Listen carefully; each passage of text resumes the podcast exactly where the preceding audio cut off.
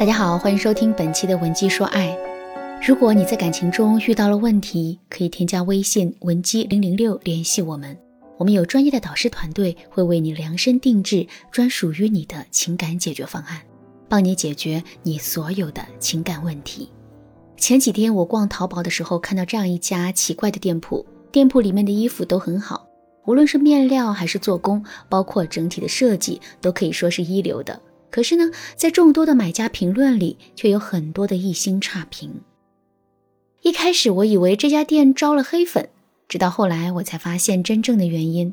原来这家店铺的衣服啊，都很要求身材，他们穿在黄金比例的模特身上，整个画面是那样美艳动人。可是，一旦到了买家手里，它就被穿成了各种奇形怪状的样子。正是由于这种落差的存在，很多人选择忽视衣服的所有优点，狠心给出各种差评。这件事情本身其实没有任何的意义，可是呢，我却通过这件事情明白了一个道理：当我们对一件事情满含期待，可结果却不尽人意的时候，这种落差带来的痛苦真的是非常巨大的。生活中能够让我们产生落差的事情有很多。其中的一些落差，我们是可以马上弥补的。可是有些落差却不是那么容易被填满的。就比如恋爱和婚姻之间的落差，有句话叫“婚姻是爱情的照妖镜”。当爱情里的浪漫变成婚姻中的琐碎，其实我们每个人都要跨越一次理想和现实之间的鸿沟。小兰呢，是那种典型的高鼻梁、大眼睛、纯天然的美女。因自己长相出众，她对男朋友的要求很高。为了坚持这种宁缺毋滥的原则，她一直单身了很长时间。可俗话说得好啊，长得好看的美女运气总不会太差。小兰终于等到了自己理想的伴侣小江。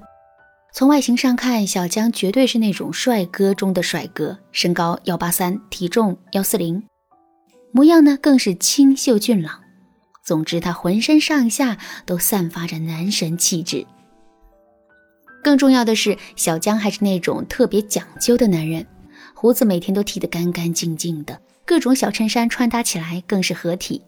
偶尔他还会做做面膜，简直是完美。可结婚之后，小兰才慢慢发现，原来看上去完美无瑕的男神，在现实生活中竟有着各种各样的毛病，比如早起不刷牙，上床不洗脚。做事情总是丢三落四，从来不做家务，很没有责任心等等。甚至在婚后短短两年的时间里，原来的男神竟然变成了油腻大叔，完全不修边幅，体重更是由原来的一百四十斤直接飙到了一百八十斤，腹肌变成了啤酒肚，手臂也松弛了。看到男神变成现在这个样子，小兰感觉自己的梦一下就碎了。甚至还会时常涌现出想要无理由退货的冲动。为了填补内心的落差，小栾就对男人进行了近乎苛责的管理，比如逼迫男人去健身，限制他每天的饭量，不允许他抽烟喝酒；再比如要求男人每天都刮一遍胡子，每天晚上都要进行数道程序的护肤等等。在最开始的时候，男人当然也是愿意配合的，可时间长了，他就坚持不住了。这个时候，小栾就会各种打击男人，说他现在胖得跟猪一样，自甘堕落之类的。男人当然也会各种反抗和回击，所以慢慢的，两个人的感情就变得越来越差。从恋爱到婚姻，除了男神会变成大叔之外，其实我们可能会经历的落差还有很多。婚前，男人可以为了我们豪掷千金，满足我们所有的心愿。可婚后，这些就不得不为房贷、车贷让步了。慢慢的，男人开始变得抠抠搜搜，再也无心经营浪漫了。再比如，男人的嘴里啊装满了甜言蜜语，可结了婚之后，这些甜言蜜语就消失不见了，甚至男人连跟自己聊天的时间都变得越来越少了。在面对这些落差的时候，我们的内心肯定会出现各种不平衡。这个时候，我们到底该怎么办？才能让内心重新充满能量呢？下面我来教大家三个方法。第一个方法，找到内心需求的替代品。替代品这个词是经济学上的一个概念，它指的是能够给消费者带来近乎满足度的商品之间存在着可以互相替代的性质。比如说，在火车票价格持续上涨到一定的高度时，人们会转向乘坐飞机；或者在牛奶价格上涨时，略微少购买一些牛奶，这欠缺的一部分需求转以奶粉来代替。在婚姻中也是一样的，当我们对婚姻中的某个方面感到不如意的时候，其实我们可以马上找到一个可以同样满足我们需求的替代品，比如说。结婚后，男人的身材变臃肿了，不注意形象了。这个时候，我们的审美需求没办法得到满足了。可是，美不光只在外在，还包括内在。这个身材走样的男人在经历婚姻之后，内心变得更加成熟和稳重了。这种美不是更加迷人吗？结婚后，由于房贷和车贷的压力，两个人的生活水平急速下降，我们享受生活的需求被压制了。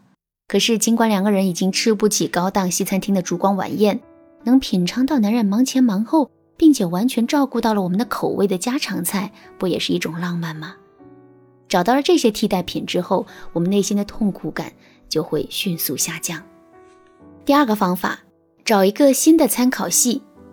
很多时候，落差都是通过比较得来的。这里的参考标准可能是别人，也可能是跟自己的过去或预期比较。如果我们理想中的情景在短期内无法通过努力而改变，其实我们可以想办法变换一下参考系。举个简单的例子来说，上学的时候，如果每次出了成绩我们都跟全班第一的比较，那么我们收获最多的肯定是焦虑和痛苦。可如果我们把目标换成比我们稍微差那么一点点的同学，我们就会收获满足感。这种满足感会让我们更有动力去朝着更高的目标奋斗。在婚姻中也是一样的，我们觉得男人在婚后变得邋里邋遢、不修边幅了。可即使是这样，和众多的已婚男士做对比，男人是不是也是出类拔萃的呢？男人在婚后变得抠抠搜搜、不浪漫了。可即使如此，他在情人节给我们的惊喜，是不是也要比闺蜜的男朋友用心呢？如果我们不想这么去对比，也可以把着眼点放在男人的进步上，比如同样是不修边幅、邋里邋遢，今天的老公是不是比昨天好多了呢？我们要善于发现男人身上的小进步，并且予以鼓励，慢慢的，男人就会朝着我们希望的那样去发展了。第三个方法，激励男人去改变。想要填补婚姻里的落差，仅仅是调整心态还是不够的。我们还要计划性的引导男人去改变，不过需要注意的是，在这个过程中，我们一定要注意方式方法，不要总是告诉男人你哪里做的不好，哪里做的不对。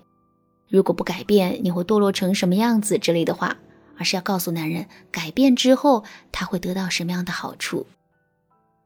用这样的方式去激励男人，他才会在改变的过程中充满着动力。另外呢，男人的身上是存在着很多弱点的。其中最主要的三个弱点：好奇心、征服欲和成就感。如果我们能够抓住这三个弱点，引导男人去改变，那效果肯定是非常明显的。如果你想学习相关的知识，可以添加微信文姬零零六，获得导师针对性的指导。好啦，今天的课程到这里就结束了。文姬说爱，为你一生的情感保驾护航。